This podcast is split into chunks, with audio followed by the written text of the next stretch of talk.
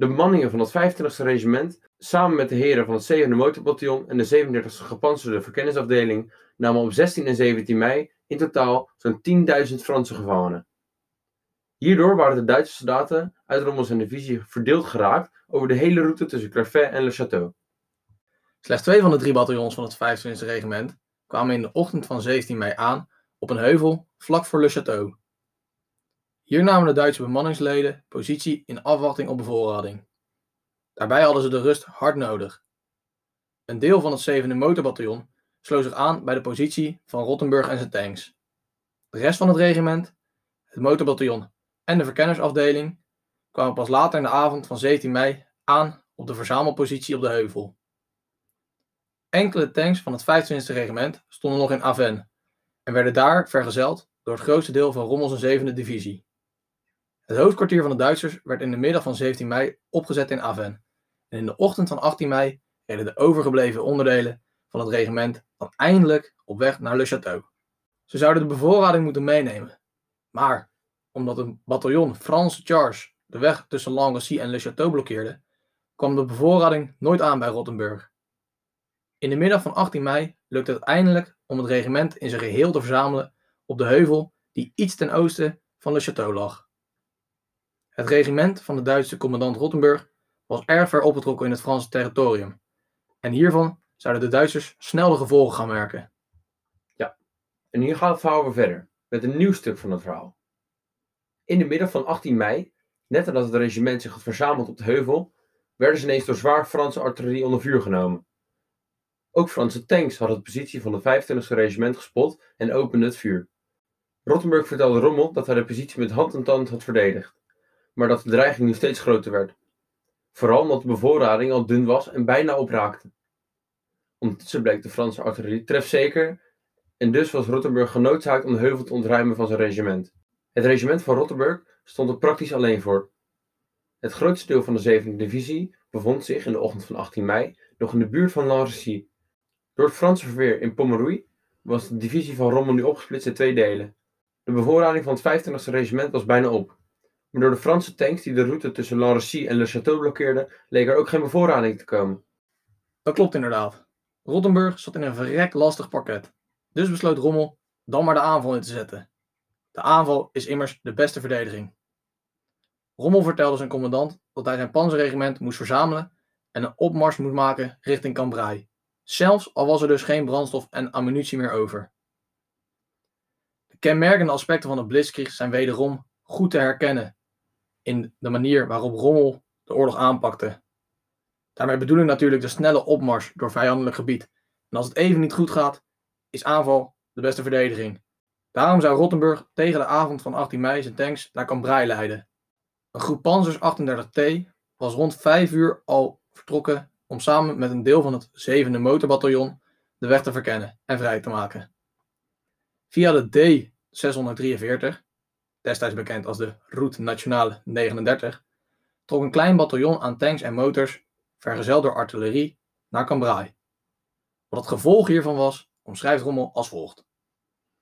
Het bataljon trok op, verspreid over een breed front, dwars door de velden ten noordwesten van Cambrai, waardoor een grote stofwolk vrijkwam. Tanks en artillerie schoten zo af en toe op de positie in het noordelijke deel van Cambrai. De vijand in Cambrai, die door de stofwolken niet konden zien dat slechts enkele lichte tanks op ze afkwamen, gingen ervan uit dat er een grote aanval van tanks op de stad afkwam en boden dus weinig weerstand tegen de aanval. Naast het optrekkende bataljon was een groep Stuka's die middag al over de route richting Cambrai gevlogen en hadden hun bom laten vallen op de weg naar de Franse stad. Dit had een vernietigend effect gehad. Een Duitse oorlogscorrespondent, die in de avond van 18 mei naar Cambrai reed, schreef: Tanks, vrachtwagens, wapens, commandovoertuigen, paarden en zelfs mensen lagen langs de weg. Het meest opvallende zijn de voertuigen die werden verrast op het midden van de weg door de Duitse panzers en in de berm waren gereden en werden uitgeschakeld. Het was een beeld van horror dat niemand ooit zou vergeten. Hier en daar stonden Franse tanks waarvan de loop was afgebroken, waarschijnlijk als gevolg van de Stuka-bommen die hen hadden geraakt. Tegelijkertijd werden bij het vliegveld dicht bij Cambrai 42 vliegtuigen die nog aan de grond stonden overhoop geschoten door de Luftwaffe. Door de vernietigende kracht van de Stuka's in de middag en door de opkomst van het 25e regiment in de avond werd het oosten van Cambrai vrij vroeg in de avond veroverd. De tanks van Rottenburg waren ondanks de tekorten aan brandstof en munitie er toch in geslaagd om Cambrai over te nemen en te veroveren.